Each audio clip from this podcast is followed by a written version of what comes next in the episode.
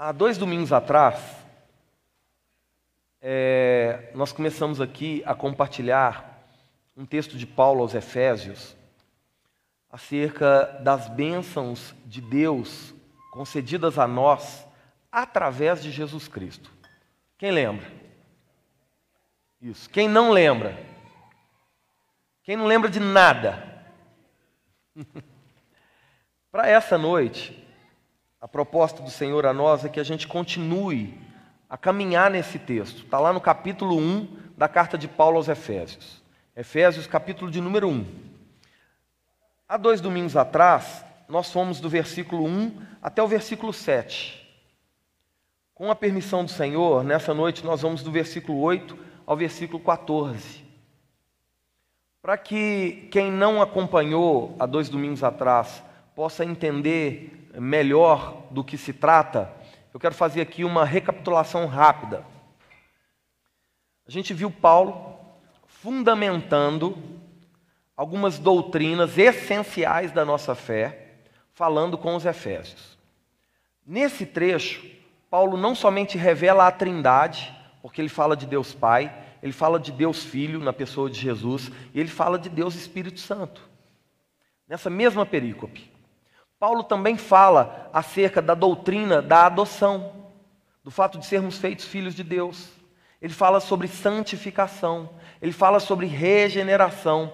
Paulo vai falando e vai fundamentando para a igreja de Éfeso aquilo que é considerado essencial para que o coração da igreja seja preservado contra os falsos mestres, contra o falso ensino que estava contaminando a igreja.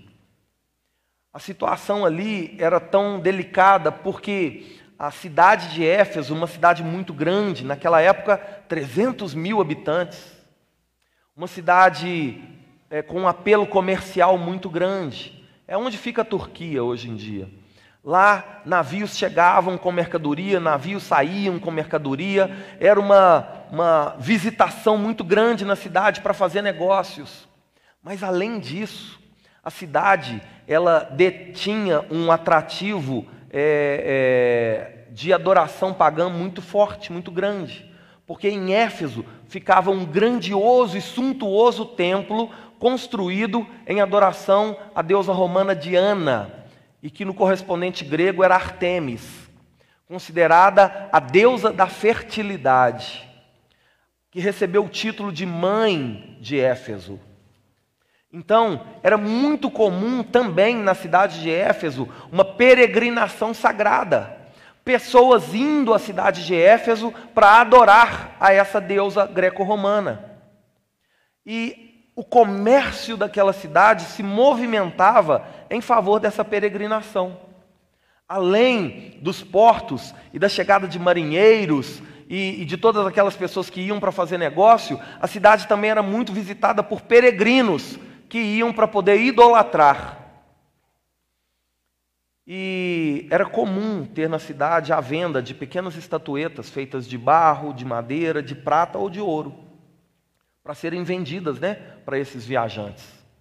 Tanto é que quando você vai ver Atos capítulo 16, o apóstolo Paulo, ele chega, começa a pregar o evangelho, as pessoas começam a se converter. E quando as pessoas começam a se converter, elas começam a deixar a idolatria. Quando as pessoas começam a se converter, elas começam a deixar o paganismo. Quando as pessoas começam a se converter, elas começam a deixar a promiscuidade. Era outra coisa que acontecia em Éfeso. Dentro desses templos, existia uma legião de prostitutas que ficavam ali vendendo seus corpos em adoração a Artemis, a Diana. E isso era um outro atrativo grande daquela cidade. Paulo começa a pregar o evangelho e as pessoas começam a mudar de vida. Aí aquele que mentia não mente mais. Aquele que roubava não rouba mais. Aquele que prostituía não prostitui mais. Aquele que adulterava não adultera mais. É o resultado da pregação do evangelho. Mudança de vida. E aí isso começou a gerar prejuízo financeiro para aqueles que viviam de comercializar da fé das pessoas. Aqueles homens que vendiam as estatuetas perderam o negócio. O pessoal parou de idolatrar, parou de adorar, parou de comprar. Aquelas vendas na porta dos templos, que vendia cabrito, vendia bezerro, vendia galinha, vendia pombinha, para o sacrifício ser feito ali dentro do templo, foi acabando também. Eles perseguiram o apóstolo Paulo, queriam apedrejar ele, queriam matar ele. Isso está lá em Atos 16. Isso começou a acontecer na cidade de Éfeso. Quem estava lá pastoreando aquela igreja, nesse contexto, já era Timóteo, um discípulo de Paulo. E Timóteo, muito novo, ele começou a sofrer resistência por parte de algumas pessoas e começou a sofrer perseguição por ser discípulo de Paulo. Então, Timóteo começou a ter dificuldade de tratar com aquela situação porque a igreja começou a perder a mão. Sabe o que começou a acontecer? Ao invés da igreja influenciar a cidade começou a influenciar a igreja. E aí as práticas que eram comuns de serem vividas na cidade começaram a ser aceitas dentro da igreja.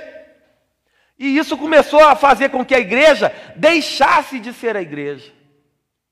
Porque se existe algo que faz com que a igreja seja a igreja, é que ela se mantenha incontaminada com o mundo e com o contexto onde ela está inserida. Não importa qual seja o contexto, político, econômico, cultural, social.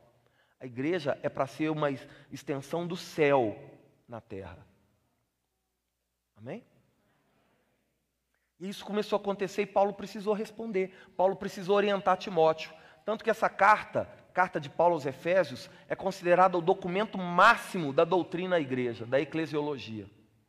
Ali, aqui, a gente encontra todos esses fundamentos da fé, que são tão importantes de serem entendidos e que, quando são entendidos, de fato, nos ajudam a viver diferente do que a gente vivia antes. Então, Paulo está respondendo ao contexto em que a igreja estava inserida, o contexto de cidade em que a igreja estava inserida e, ao mesmo tempo, fundamentando a fé, a doutrina da fé cristã. E é essa a resposta que Paulo dá. E no capítulo 1, versículo 1 e versículo 2, Paulo começa se apresentando, defendendo o seu chamado apostolar, porque era outra coisa que as pessoas estavam criticando, acusando, falando que Paulo não era um apóstolo legítimo, por isso os ensinos dele não deveriam ser levados em consideração. Paulo vai explicar que quem chamou ele para o apostolado não foi homem nenhum, veio da própria parte de Deus, e ele vai destinar essa carta, e isso é importante entendermos, aos santos. Está aí, Efésios capítulo 1, versículo 1. Aos santos e fiéis em Cristo Jesus que estão em Éfeso. Ou seja, tudo que Paulo vai falar a partir de agora é para um grupo específico de pessoas, não é para todo mundo. E sabe o que Paulo vai falar? Sobre as bênçãos de Deus em Cristo Jesus. Essas bênçãos de Deus, por mais que Deus deseje que todo homem se volte para Ele, as bênçãos que Deus já derramou através de Jesus Cristo são única e exclusivamente para aqueles que estão em Cristo.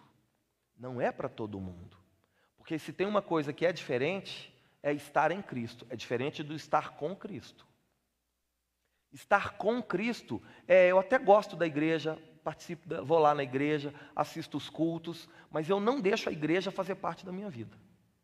Eu vou lá. Mas a igreja não vem aqui.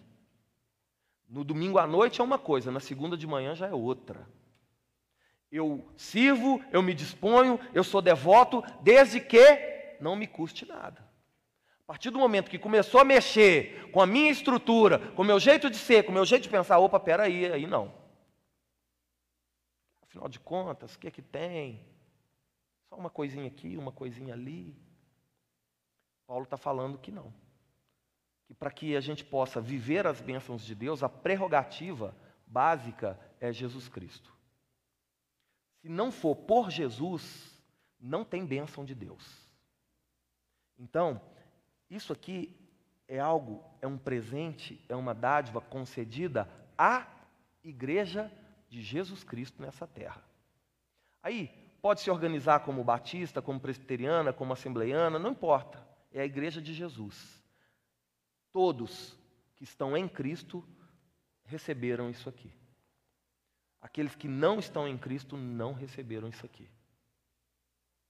E aí Paulo começa a dizer, a partir do versículo 3, que foi a primeira coisa que a gente viu no domingo retrasado.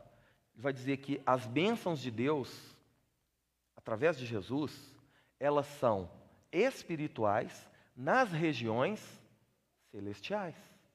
Por que que Paulo está dizendo isso, irmãos? Porque a mercantilização da fé lá em Éfeso era muito comum.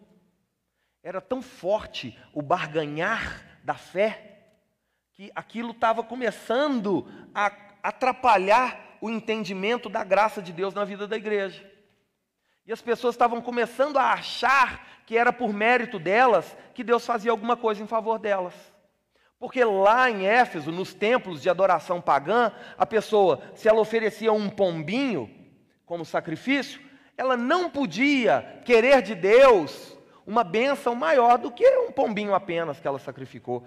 Ah, mas aquele irmão que tinha um bezerro para sacrificar, esse sim ia receber uma grande bênção. E isso se tornou comum. E aqueles que mercantilizavam a fé começaram a se aproveitar disso. Se você chegava para sacrificar trazendo ali o seu cabritinho de casa, tudo bem. Mas se você não trazia e tinha que comprar na porta do templo, aí você tinha que pagar um ágio, né? Afinal de contas, o cabrito está aqui, eu vou facilitar para você, só que custa tanto. Se o cabrito custava 50, agora na porta do templo é 1000. E não paga não para ver se Deus vai te abençoar. Não oferta não para ver se Deus vai te abençoar. Não jejua não para ver se Deus vai te abençoar. Não deixa o copo em cima do rádio não para ver se Deus vai te abençoar. Não sobe a escadaria de joelho não para ver se Deus vai te abençoar. Não passa lá no vale do sal, no vale do arroz, no vale do café não para ver se Deus vai te abençoar. Então Paulo está combatendo uma postura pagã. Porque barganha com Deus não é cristianismo, é paganismo. E aí Paulo está explicando isso, falando que as bênçãos de Deus, elas são espirituais nas regiões celestiais, em Cristo Jesus. O que que isso diz respeito a nós nos dias de hoje? Se a gente não entender isso, a gente vai começar a achar que o carrão 0 quilômetro é bênção de Deus. E aí o erro de pensar dessa forma é pensar o seguinte: eu tenho um carrão 0 quilômetro, eu sou abençoado por Deus. O meu irmão que não tem, não é. Logo, o que eu tenho revela se Deus me ama ou não. Você não tem não? Tadinho de você, Deus não te ama. E como isso faz mal, inclusive nos dias de hoje. Como isso machuca pessoas até os dias de hoje. Como isso depõe contra a graça de Deus até nos dias de hoje. Porque se tem uma coisa que a graça de Deus fez de nós, é iguais.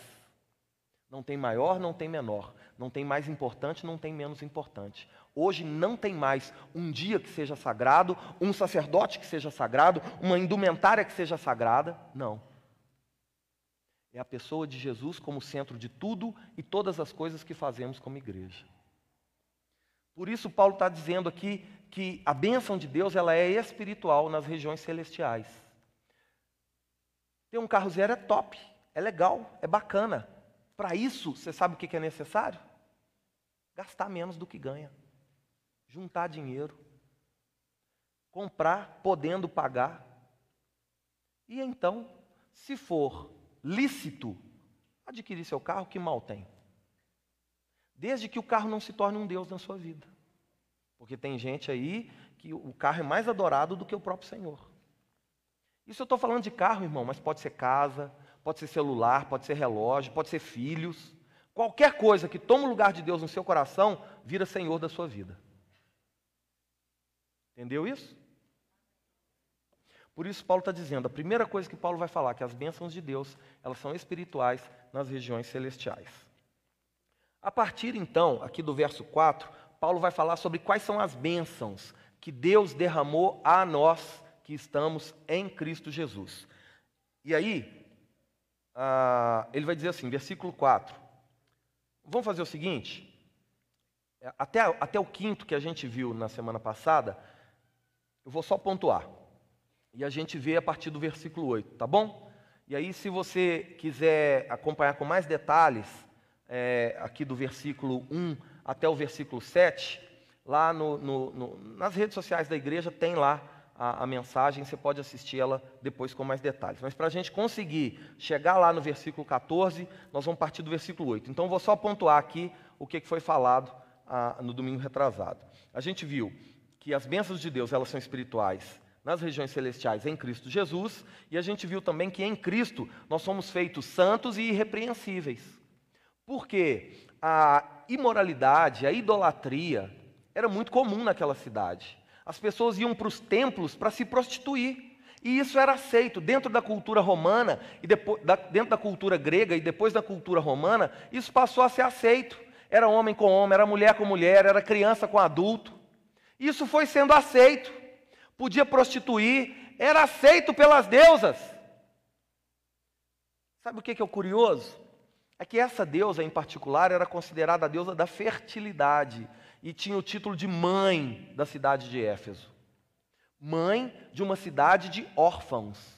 Porque aqueles marinheiros e aqueles peregrinos de idolatria que iam ter relações sexuais com aquelas prostitutas do templo, muitas vezes aquelas mulheres engravidavam. E aí, como o pai era um viajante, não estava ali, e aquela mulher não podia ficar com a criança, o que ela fazia? Quando o bebê nascia, ela jogava o bebê fora, punha o bebê na rua. E aí, muitas dessas crianças que sobreviviam, cresciam sem pai, cresciam sem mãe. E Éfeso também era conhecida por ser a cidade dos órfãos. Olha a incoerência. Uma imoralidade que tomava conta da adoração sagrada. E isso começou a ser comum demais. Paulo está falando que não. A partir de Jesus Cristo, Deus nos abençoa, nos fazendo santos e irrepreensíveis. Essa santidade a qual Paulo se refere não é o fato de você ter asinhas e ter uma auréola sobre a cabeça, não é isso. Santo é ser separado para viver para a glória de Deus. Ser santo não significa não errar, mas significa se arrepender do erro que cometeu. Porque santo não é aquele que se suja, que não se suja. Santo é aquele que sempre se lava. O exemplo disso é o rei Davi. Pecou de tantas formas diferentes, mas a Bíblia fala que é homem segundo o coração de Deus. Porque Davi nunca cometeu o mesmo pecado duas vezes, irmão. Ele cometeu pecados terríveis, mas havia arrependimento e quebrantamento sincero no coração dele. Por isso é um homem segundo o coração de Deus. E todas as vezes que de forma sincera nos achegarmos a Deus, Deus nos abraça. Porque a oferta da graça de Deus não é por mérito nosso. É por causa do caráter de Deus. Por isso não é o que eu faço ou o que eu deixo de fazer, é o que Deus fez. Então, em Cristo Jesus, nós somos feitos santos e irrepreensíveis. Terceira coisa. Primeiro é que as bênçãos são espirituais nas regiões celestiais. A segunda é que nós somos feitos santos e irrepreensíveis, versículo 4. Versículo 5, a bênção é que em Cristo nós somos feitos filhos de Deus. Aqui é a doutrina da adoção. Através de Jesus Cristo, nós temos acesso a Deus e Ele nos recebe como filhos.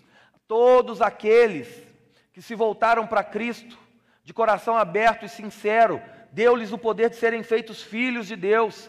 Agora não somos mais órfãos, não somos mais frutos do acaso, do engano, de uma noite apenas de prazer. Não, não existe equívoco nas coisas que Deus faz. Deus tem um propósito em tudo e sobre todos. Paulo está falando para os Efésios que apesar da orfandade naquela cidade, apesar da falha de caráter dos deuses pagãos, existe um Deus que é fiel, justo e santo e que nos recebe e nos faz filhos. Agora em Cristo Jesus, como bênção de Deus dada a nós, é o privilégio de sermos filhos de Deus. Você talvez pode não ter o seu papai, a sua mamãe, ou pode não ter tido o carinho deles, mas você não está sozinho. A partir de Jesus Cristo na sua vida, você recebeu de Deus o maior de todos os presentes, que é a própria paternidade de Deus sobre a sua vida. Você nasceu de novo. Você agora foi feito filho de Deus, gerado como filho de Deus. As coisas velhas já passaram. Agora tudo se faz novo. Amém? Quarta bênção que a gente viu na semana retrasada, está lá no versículo 6. E é que em Cristo nós somos abençoados com a própria graça de Deus. Irmãos, graça é um favor imerecido. Graça é algo que não compete a nós. Só que a graça é tão fundamental para nós, porque é a graça que nos conduz para a salvação. Paulo mesmo, escrevendo aos Efésios, lá no capítulo 2, ele vai dizer que nós somos salvos pela graça mediante a fé. E isso não vem de nós, é dom de Deus, para que ninguém se glorie. Nós não temos mérito na nossa salvação, porque estávamos mortos nos nossos delitos e pecados, e aprove ao Senhor se entregar por amor a nós, e a vida do Senhor dada em troca da nossa vida, nos fez sair da condição de mortos espirituais, para agora aqueles que vivem em Cristo. Isso é a atuação da graça. A grande questão que a gente viu na semana passada, é que a gente está banalizando a graça. Porque foi Deus quem fez e para a gente não custou nada, a gente acha que não tem valor nenhum, porque a nossa cabecinha pragmática atribui valor a preço. Então, se não custou nada, quer dizer que não vale nada. Isso não é verdade. A graça tem um valor incalculável, irmãos. Um valor que nós jamais poderíamos pagar. Por isso foi necessário que Deus pagasse. Não existia outra forma de sermos redimidos da nossa condenação, que não fosse pelo pagamento, justo pagamento da dívida que nos era merecida. Porque todos pecaram e carentes são da graça de Deus. Tem quem diga, e eu concordo, que quem é justo não perdoa. E não foi simplesmente um perdão de pecados que Deus estendeu a nós. Deus pagou pela nossa transgressão. Ele pagou para que a gente não fosse mais devedor. Não custou nada para nós, mas para Ele custou tudo. Custou a própria vida. O sangue de alguém que não tinha pecado. Se entregou por amor a nós. Nós não tínhamos nada para oferecer em troca. Não era pombinha, não era cabrito, não era oferta, não era campanha. Não tinha nada que agradasse a Deus em nós. A Bíblia diz que Deus prova o seu amor por mim e por você, em que Cristo Jesus se entregou naquela cruz enquanto ainda éramos pecadores. Romanos capítulo 5. Então, não foi por aquilo que eu fiz, foi pelo que o Senhor fez. Por isso nós somos abençoados com a graça de Deus, a maravilhosa graça de Deus, que nos permite agora nos achegar diante do Senhor. E como quinta bênção que a gente viu na semana retrasada, a partir do versículo 7, nós vimos que em Cristo nós somos abençoados com a redenção e remissão dos nossos pecados. Irmãos, isso foi o preço de sangue que Jesus pagou, para nos redimir, para nos dar redenção e remissão. Agora, a gente entendeu, e numa ilustração assim, talvez muito simples, mas mais fácil da gente compreender, é como se alguém tivesse cometido um erro, uma falha, e por isso foi preso. Está lá atrás das grades. A redenção é o pagamento dessa fiança, que faz com que a pessoa possa sair de trás das grades. Só que apesar de ter saído de trás das grades, tem um processo contra ela. Vai ser julgado. E se for condenado, tem que voltar para a cadeia, mesmo tendo pago a fiança. A fiança é para sair temporariamente daquele lugar. A redenção é o preço do resgate. Como se a gente tivesse sido sequestrado e agora foi pago um resgate. A remissão já é a liberação daquilo que existia contra nós. A Bíblia está dizendo que em Cristo Jesus nós somos abençoados, não somente com a saída do cativeiro, mas com a libertação que a escravidão do pecado trazia. Não somente as amarras foram quebradas, foram dilaceradas, nos liberando, como aquilo que estava escrito contra nós foi rasgado. E não há mais condenação para aqueles que estão em Cristo Jesus. Romanos capítulo 8, versículo 1. Não há mais condenação para quem está em Cristo Jesus. Então, redenção e remissão. Uma bênção maravilhosa que foi concedida àqueles que estão em Cristo. Isso foi o que nós vimos até aqui na semana retrasada. A partir de agora, eu quero caminhar com você a partir do versículo 8. Amém? Então, feita essa introdução, nós vamos para a mensagem agora. Versículo 8, abre aí comigo. Efésios capítulo 1, a partir do versículo 8. Que Deus derramou abundantemente sobre nós em toda a sabedoria e prudência. Vou ler o 7 para a gente entender o 8, olha só. O qual temos a redenção pelo seu sangue, a remissão dos pecados, segundo a riqueza da sua graça, que Deus derramou abundantemente sobre nós em toda a sabedoria e prudência.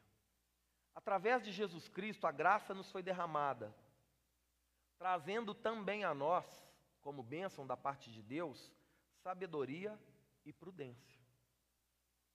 Sabedoria e prudência. Irmãos, a gente precisa fazer distinção entre a sabedoria que vem de Deus e a sabedoria que é meramente humana. A inteligência, o conhecer. Conhecimento compete a mim e compete a você buscar. É a gente que tem que ler, é a gente que tem que estudar, é a gente que tem que trabalhar, é a gente que tem que fazer todas as coisas a fim de obter conhecimento. Só que sabedoria vem de Deus. É a correta aplicação do conhecimento que a gente tem. Tem gente por aí que é muito sábio aos moldes humanos, só que não tem graça nenhuma para fazer nada do que faz. A sabedoria que vem de Deus, que é fruto da bênção que Deus derramou a nós através de Jesus Cristo, ela nunca vem sozinha, ela vem junto com prudência. E essa palavrinha prudência, no texto grego original, é a mesma palavra que significa modéstia. Olha que bonito isso, irmãos. Deus não dá nada para a gente que vai nos fazer nos afastar dele. Se tem uma coisa que nos afasta de Deus, é a soberba, é a altivez. É acharmos que somos melhores do que outras pessoas, e tem uns que acham que são até melhores que Deus. Então, tem muita gente que se diz sábia e por isso subjuga as pessoas, maltrata as pessoas, humilha as pessoas. A sabedoria que vem de Deus, ela vem junto com prudência. Para que, através de tudo que é realizado por aquele que recebeu sabedoria, Deus seja honrado. Paulo está dizendo aqui que em Cristo Jesus, essa graça que foi derramada por causa da sabedoria e prudência de Deus, foi compartilhada a nós, porque isso é do caráter de Deus. Só existem 3 atributos que Deus não compartilhou conosco, que Deus não comunicou a nós, que é a onisciência, a onipresença e a onipotência. Apesar de que tem alguns irmãozinhos aí que acham que são oniscientes, acham que sabe tudo. Tudo que você conversa com a pessoa, já sei. Tudo que você conversa com a pessoa, já fiz. Tudo que você vai falar com a pessoa, ela já tem a resposta pronta. E aí estufa o peito e fica assim altivo, com o nariz bem para o alto. Pode ser cheio de conhecimento, mas faltou sabedoria. Tem outras pessoas, talvez, que acham que são onipresentes, né? Já viu aquele irmão que combina a mesma coisa com você e com a outra pessoa no mesmo dia, no mesmo horário? Não tem jeito, né? E tem uns que acham que são onipotentes, que tem todo o poder. E às vezes o acham porque tem um pouquinho mais de sabedoria, acha que o diploma que está na parede é o que conta mais, acha que o sobrenome é o que importa mais, ou que a conta do banco faz dela mais importante do que outras pessoas. Mal sabem essas pessoas que todo o poder dessa terra é nada diante de Deus. Que todo o poder, domínio, está debaixo dos pés do Senhor. Que Ele vai pôr por estrado todos os reinos dessa terra. E só existe uma forma de verdadeiramente vivermos essa bênção, é glorificando a Deus com tudo aquilo que ela gera.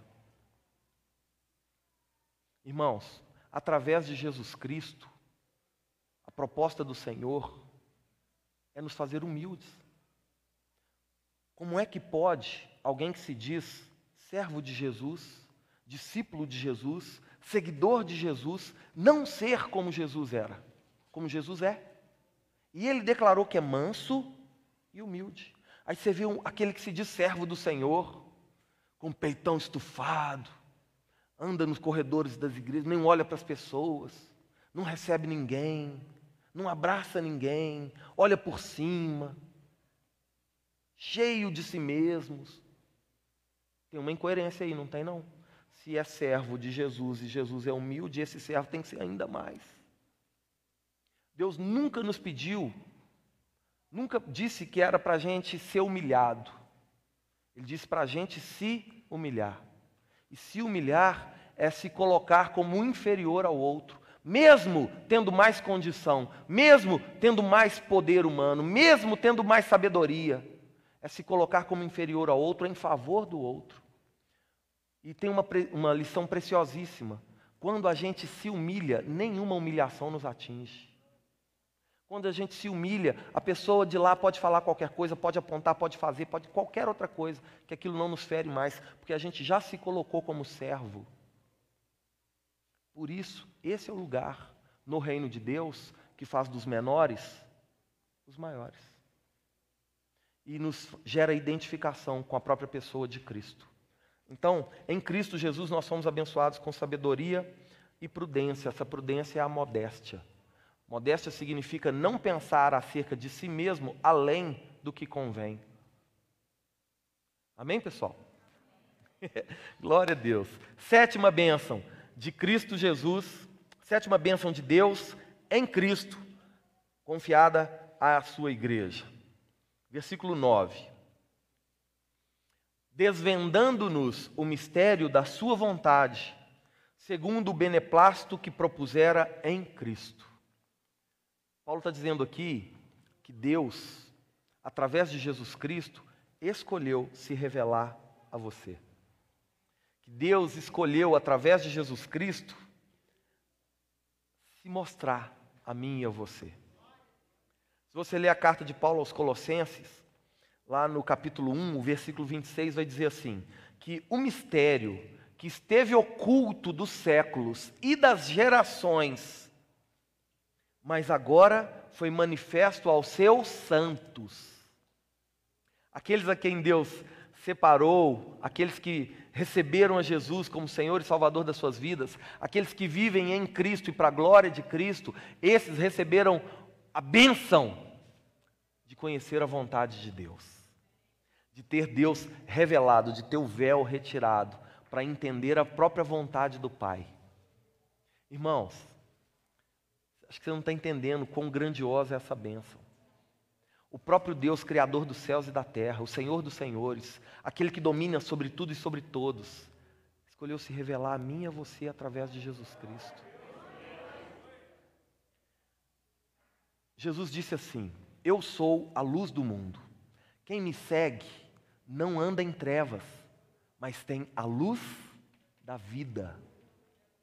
Luz fala de segurança, fala de clareza, fala de caminhar firmado na verdade, não tem obscuridade, não tem dúvida. Deus, quando se revela a nós e apresenta a sua boa vontade a nós, nos faz caminhar seguros de quem é o Senhor.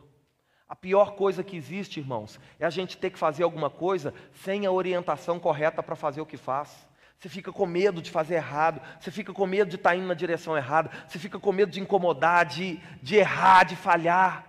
Mas quando você sabe qual é a boa vontade do seu Senhor sobre a sua vida, você faz em paz, faz com alegria.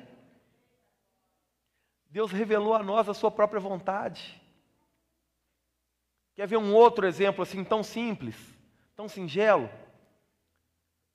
O jeito de se vestir.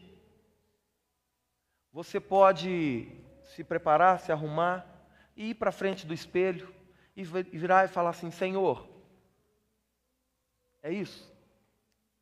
E não se engane, o Senhor vai falar. Às vezes a gente desobedece, mas que o Senhor fala, Ele fala. É igual o Waze do GPS, sabe como é? Você programa lá, tem um destino para você chegar, aí você programa lá. Aí ele começa, vire à esquerda, à direita. Aí o que é que você faz? Não vira, segue direto. Aí ele fala assim para você, recalculando a rota. Aí vire à direita. Aí você não vira de novo, você segue direto. Aí ele, recalculando a rota. Aí lá na frente ele fala assim, vire à esquerda. Aí a hora que você vai ver, você tem que dar uma volta de 10 quilômetros. Tem gente dando volta aí, sabe por quê? Porque não está ouvindo a direção do Senhor. O Senhor falando, não é por aqui, não vai nesse caminho, não se relaciona com essa pessoa, não aceita esse emprego, não larga esse emprego, fica firme, não desiste, vá em frente. E a gente vai querendo fazer a própria vontade, que a Bíblia diz que parece ser direito, mas que por fim é caminho de morte.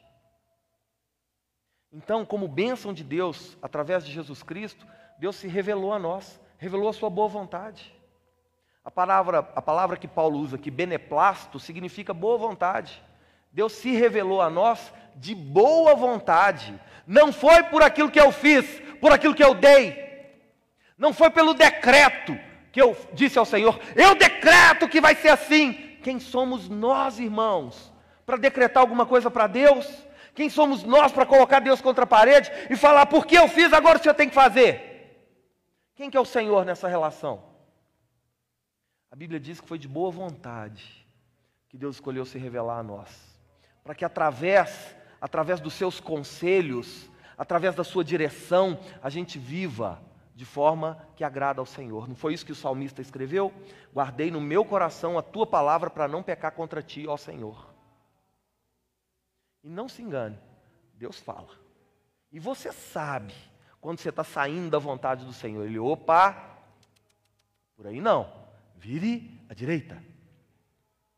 É ou não é? Isso é uma bênção que Deus concedeu àqueles que estão em Cristo Jesus. A oitava bênção, versículo 10. Vou ler o 9 para você entender, para a gente entender o 10. Desvendando-nos o mistério da sua vontade, segundo o seu beneplácito, que propusera em Cristo Jesus, de fazer convergir nele, na dispensação da plenitude dos tempos, todas as coisas, tanto as do céu como as da terra. Irmãos, a oitava bênção que a gente encontra aqui nesse texto de Paulo aos Efésios é que em Cristo Jesus nós somos abençoados com paz e esperança. Isso é oriundo da soberania de Deus. Olha o que Paulo está falando acerca do que Deus fez através de Jesus, que vai convergir nele, que vai organizar nele, que vai unir nele, que vai corrigir nele todas as coisas, na plenitude dos tempos, no tempo certo, no tempo oportuno, tudo vai dar certo. O que Paulo está dizendo aqui é que nós podemos confiar no Senhor, que nós podemos depender do Senhor, que nós podemos acreditar no Senhor, porque na hora certa o Senhor vai fazer todas as coisas da maneira que Ele quer. Ele vai fazer convergir nele próprio todas as coisas na dispensação da plenitude dos tempos, tanto as coisas do céu como as coisas da terra. A grande questão é se iremos desfrutar disso, porque para desfrutar disso precisamos estar em Cristo, porque Ele vai fazer convergir nele. É isso que Paulo quis dizer quando escreveu aos Romanos, dizendo: todas as coisas cooperam para o bem daqueles que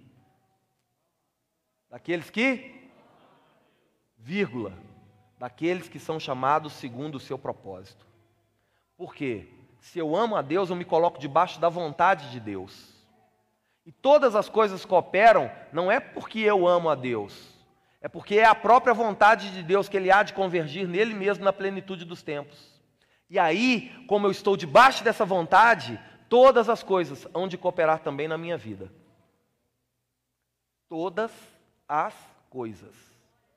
Não interprete errado, por favor. Todas as coisas são todas as coisas. Tanto aquelas que aos nossos olhos são boas, quanto aquelas que aos nossos olhos não são tão boas. A gente acha que o cuidado de Deus tem a ver só com coisas boas que acontecem. Só que Deus não erra em nada, irmão. E Deus não nos permite viver nada, estando nós em Cristo, tá? Deus não nos permite viver nada que não consigamos suportar. E muitas vezes, Deus tem que permitir tais coisas nas nossas vidas para que a gente se lembre de depender dEle, de confiar nele, de nos agarrar a Ele. Porque o nosso coraçãozinho tem a mania de querer se autossatisfazer. E a gente muitas vezes acaba, saindo da vontade do Pai. Aí tem que vir assim, recalculando a rota. Olha, era para você fazer um caminho muito mais curto. Você sabia que a travessia do deserto, depois que o povo saiu do Egito, era para ter durado só 3 meses? Durou 40 anos? A menor distância entre 2 pontos, qual que é? Uma linha reta. Mas a gente não escuta, a gente fica dando volta. A gente fica andando para um lado, andando para o outro, batendo cabeça. Mas aí, Deus vem dizer aqui que em Cristo Jesus, em função da soberania dele, nós temos paz e também esperança. Esperança de que o Senhor que fez a boa promessa é fiel para cumpri-la até o tempo de Cristo. Amém? Nona bênção, versículo 11. A Bíblia diz assim: nele, digo, no qual fomos também feitos herança, predestinados segundo o propósito daquele que faz todas as coisas conforme o conselho da sua vontade. A bênção de Deus a nós através de Jesus Cristo. Em Cristo nós somos abençoados com um destino prévio ou com um destino certo, com uma morada eterna. Entenda algo aqui, irmãos. Aqui Paulo está falando acerca da segurança da salvação, mas ele está usando um termo que a gente abusou dele e a gente polemizou ele desnecessariamente. A grande questão não é a predestinação. A grande questão é que essa predestinação existe, mas ela foi dada àqueles que são santos e fiéis em Cristo Jesus. Quem é que foi predestinado para a eternidade ao lado do Senhor? A igreja! É a igreja que é lavada pela água, pela palavra. É a igreja que é santa, sem ruga, sem mácula, gloriosa, e que vai ser entregue, apresentada de volta ao Senhor para a eternidade com Ele. É a igreja que é a noiva, que aguarda a volta do noivo para se unir com Ele nas bodas eternas. É a igreja que vai reinar eternamente ao lado do Senhor. Logo, para que eu e você tomemos lugar nessa eternidade, pela fé alcançamos a graça, nos tornamos igreja e temos um destino certo. João capítulo 6. Não se turve o vosso coração. Crede em Deus, crede também em mim. Na casa do meu pai tem muitas moradas. Se não fosse assim, eu não teria dito. Eu vou e vou preparar lugar. Aí ele diz assim: e quando eu voltar, eu vou reunir vocês para estarem comigo. Em Cristo Jesus, nós somos abençoados com um destino certo, com um destino eterno. Em Cristo Jesus, a salvação é garantida, porque a obra foi dele, o sacrifício foi ele, o preço foi ele quem pagou. A prerrogativa para mim e para você é tão somente crer. Isso é o que distingue o cristianismo de toda e qualquer outra expressão de fé. No paganismo, irmão, você tinha que contar com bom ânimo do Deus a quem você servia. Tinha dia que os deuses temperamentais estavam bons, aí te abençoavam. Estavam maus, não te respondiam. Ou te castigavam. E aí você tinha que fazer oferta atrás de oferta, sacrifício atrás de sacrifício, para ver se alcançava a simpatia do Senhor. No cristianismo, não. Você não tem que dar nada. Você só tem que receber. Recebe o favor, recebe o perdão, recebe a graça, recebe o amor de Deus. E aí, através da fé que te faz receber essas coisas, essa fé são uns bracinhos que vão abraçar a graça e nos levar para a salvação. Como bênção de Deus em Cristo Jesus, nós temos um destino certo. Está escrito aqui: nele, no qual fomos também feitos herança, predestinados segundo o propósito daquele que faz todas as coisas conforme o conselho da sua vontade. Você acha que a vontade de Deus falha? Ela é infalível. Amém? Segurança da salvação. Os deuses pagãos não conseguiam oferecer isso. Décima bênção, versículo 12. Aí ele fala aqui no 11: fomos também feitos herança, predestinados segundo o propósito daquele que faz todas as coisas, conforme o conselho da sua vontade. Verso 12. A fim de sermos para louvor da sua glória, nós, os que de antemão esperamos em Cristo. Que bênção é essa? Em Cristo, nós somos abençoados com uma nova vida, com uma nova história, com um novo começo. Olha o que Paulo está escrevendo aqui, que essa graça nos alcançou, fez de nós, através da fé, salvos, e agora nós temos um destino certo. Enquanto o Senhor não converge nele todas as coisas, e o vai fazer na plenitude dos tempos, no tempo certo, enquanto isso não acontece, desde já, a gente já pode viver como aquele que foi salvo. Desde já, a gente já pode viver como aquele que foi abençoado. Desde já, a gente já pode viver como aquele que foi remido. Desde já, a gente já pode viver como aquele que foi regenerado. Desde já, a gente já pode viver como aquele que foi justificado, santificado, separado para a glória de Deus. Desde já. Olha o que Paulo está escrevendo. A fim de sermos para o louvor da sua glória. A palavra louvor significa elogio. O que Paulo está dizendo é que Deus nos abençoou, que através de Jesus Cristo nós podemos viver de forma a elogiar, a exaltar o poder de Deus que opera em nós. Que aquilo que Deus fez na minha vida e na sua vida pode ser testemunhado a fim de fazer o nome do Senhor grande, a fim de exaltar a glória de Deus. Você sabe como é que é isso?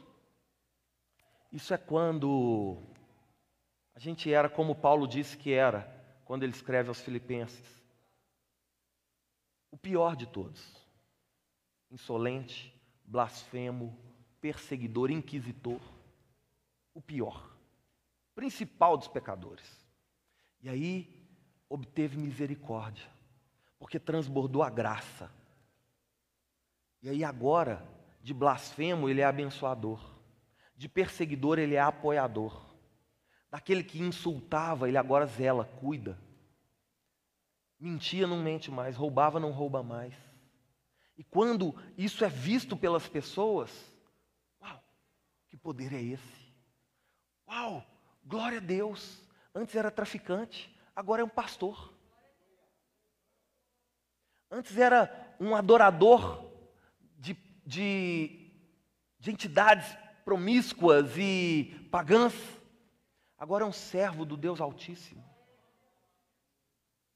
Antes era alguém tímido, retraído, escondido, agora é um evangelista, é um missionário. Agora é alguém que vive para exaltar a glória de Deus, que a própria vida se torna um testemunho, que ele se torna a própria expressão do Evangelho, como Paulo escreveu aos Coríntios, cartas vivas, a fim de serem lidas pelos homens. Como Francisco de Assis escreveu, né? Pregue em todo o tempo, e quando for necessário, use as palavras. Aquilo que vive é coerente com o que prega, e aquilo que vive e prega glorifica a Deus, a fim de sermos para louvor da glória de Deus.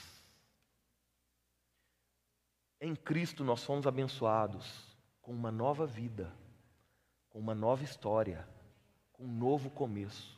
Não é porque nasceu assim, cresceu assim, vai ser sempre assim. A partir de Jesus Cristo há uma nova história. As coisas velhas já passaram. A partir de Jesus Cristo, irmãos, todas as coisas são feitas novas. Quando você crê verdadeiramente nisso e vive verdadeiramente isso, não pela sua força, não pelo seu mérito, porque a força que eu e você precisamos para viver de forma a agradar a Deus, para resistir a esse mundo mal, às tentações desse mundo mal, às seduções desse mundo mal. A força que eu e você precisamos para isso não vem de nós, mas já está em nós. É o próprio agir de Deus através dessa graça que foi derramada e que faz de nós casa do Espírito Santo. É a 11ª bênção. Está aqui no versículo 13.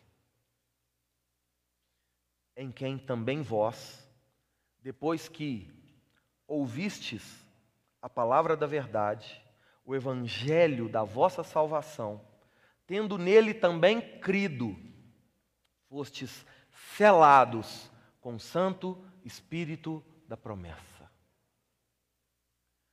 Na antiga aliança, irmãos, antes de Jesus Cristo, antes do advento de Cristo a nós, o Espírito Santo não habitava, o Espírito Santo visitava.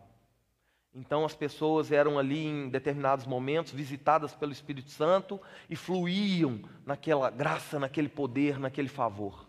E depois o Espírito Santo ia embora. A partir de Jesus Cristo, nós somos abençoados com a própria presença de Deus em nós. A Bíblia diz que o Espírito tabernaculou em nós. Isso não pode nos enaltecer, precisa enaltecer o Senhor. Porque o próprio Paulo, escrevendo aos Coríntios, diz que nós somos apenas vasos de barro. Temos um precioso tesouro em nós, mas somos apenas vasos de barro. O que tem valor, o que é precioso, o que é eterno é o que está em nós. Maior é o que está em nós do que o que está no mundo. Mas nós somos abençoados com a própria presença de Deus em nós. Essa é a maior bênção de Deus em nós. É a própria presença do Senhor. A própria presença de Deus em nossas vidas. A Bíblia diz que o véu foi rasgado e o acesso a Deus nos foi concedido. Tendo Jesus Cristo como nosso sumo sacerdote, nós podemos nos achegar a Deus. Aquilo que não era permitido a ninguém. Um homem, uma vez por ano, podia ousar chegar diante do Senhor. Hoje, eu e você podemos virar para Deus e falar assim: Abba, papai, estou aqui. Estou com medo, estou em dúvida, me ajuda. Ou às vezes você não vai nem falar nada, você só vai chorar. E o seu pai que te vê em secreto vai saber. A maior revelação que Jesus Cristo veio trazer a nós é de Deus como Pai. Ele próprio diz assim: se os homens que são maus, eles sabem dar boas coisas aos seus filhos, se o menino pedir um peixe, ele não vai dar uma serpente. Se pedir um pão, ele não vai dar uma pedra. O que dirá Deus, que é totalmente bom? A maior bênção de Deus a nós é a sua própria presença, concedida a nós, que foi perdida lá no ato do pecado original. O Éden, mais do que um lugar com árvores e frutas, era a própria expressão da presença de Deus na vida do homem. O homem perde isso com o pecado. O primeiro Adão traz separação entre nós e Deus. O segundo Adão, Jesus Cristo, traz reconciliação entre nós e Deus. E aqui Paulo está restaurando na vida da igreja e nas nossas vidas a comunhão real com o nosso Senhor, com o nosso Criador, com o nosso Deus. Então, Paulo estabelece aqui uma razão, um critério, uma maneira de que isso aconteça. Olha só, ele diz que nós fomos selados, né? Mas antes ele diz assim: depois que ouvistes a palavra da verdade, o evangelho da salvação, e então tendo crido nele, aí sim nós somos selados. É depois de ouvir a verdade que somos libertos pela verdade. Ouvimos a verdade, cremos na verdade, somos selados pela verdade. A figura que Paulo está usando aqui era muito comum naquele contexto dos imperadores ou dos reis, quando eles tinham que mandar uma correspondência oficial, talvez para um outro rei, para um comandante, um documento oficial. Eles escreviam, dobravam aquela folha, pingavam cera quente ali e eles tinham um anel. Esse anel era chamado selo do rei. Esse anel tinha a marca real. Então, naquela cera quente, era colocado aquele anel. A hora que tirava, ficava a marca daquele selo ali. E aquilo só podia ser aberto pelo remetente. Um outro rei, um príncipe, ou aquela autoridade que ia receber o documento real. Paulo está dizendo que, através de Jesus Cristo, nós recebemos esse selo. Para falar que quem está mandando é o Senhor. Pertencemos ao Senhor. Que esse selo é um selo do Senhor. Nós somos selados com o Espírito da promessa. E até o dia de hoje não existe nenhuma promessa que o Senhor não cumpriu. E fiel como Ele é, Ele há de cumprir, no tempo de Cristo, todas as coisas. E tudo aquilo que Ele nos prometeu. E nós temos este selo, o selo da promessa. E aí, 12ª bênção, para a gente concluir, versículo 14, ele vai dizer assim, que esse selo, né, que fomos selados com o Santo Espírito da promessa, o qual é o penhor da nossa herança, até o resgate da sua propriedade, em louvor da sua glória. 12ª e última bênção para nós essa noite. Em Cristo Jesus, nós somos abençoados com a eternidade ao lado de Deus. Existe uma marca na sua vida, que é o selo do Espírito Santo, dado por Deus através de Jesus Cristo, selado pelo Espírito Santo, que faz com que você seja prioridade de Deus. Prioridade não, propriedade de Deus. Propriedade de Deus. Significa que o mal não tem mais domínio sobre a sua vida. Que a sua vida já foi separada para o Senhor. Se a gente entendesse isso de verdade, a gente não caía na conversa fiada do inimigo. Que não tem mais poder sobre a sua vida, mas que usa a nossa falta de conhecimento para nos destruir. Nós já fomos selados pelo Senhor. Somos propriedade exclusiva de Deus. Agora, só estamos aguardando o Senhor voltar. A penhora é um pagamento inicial que serve como reserva de algo, de uma propriedade que pertence a outro.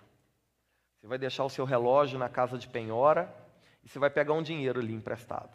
Quando você for lá e devolver o dinheiro, você pega o seu relógio de volta. O que o Senhor está dizendo é o seguinte, que Ele enviou esse Espírito Santo a nós como penhor. O Espírito Santo em nós é a garantia de que o Senhor vai vir, nos buscar e nos levar para viver eternamente ao lado dEle. Amém? Amém. Por favor, fica de pé no seu lugar. Isso aqui é um pouquinho do que Paulo está falando aos Efésios. A fim de guardar o coração dos Efésios, não naquilo que a cultura da cidade estava influenciando, mas naquilo que a cultura do céu está determinando.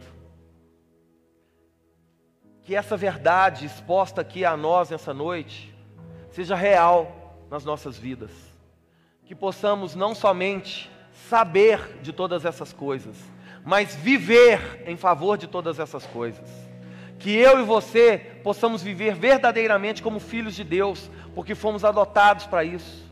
Que eu e você possamos viver de maneira santa e irrepreensível, porque recebemos de Deus o poder para viver assim. Que eu e você possamos viver de forma a honrar, para o louvor da glória de Deus, porque o Senhor nos deu uma nova vida, uma nova história, um novo começo. Não importa como foi no passado, não importa se foi fruto do erro, o que importa é a partir do encontro com Jesus Cristo, a bênção de Deus derramada àqueles que estão em Jesus. Essa é uma realidade para todos aqueles que são santos e fiéis em Cristo Jesus, para a sua santa igreja, para aqueles a quem Ele predestinou, para na plenitude dos tempos, viver a eternidade ao lado do Pai. Toma posse disso e viva verdadeiramente como alguém que é abençoado por Deus. Amém? Vamos adorar ao Senhor? Glória a Deus.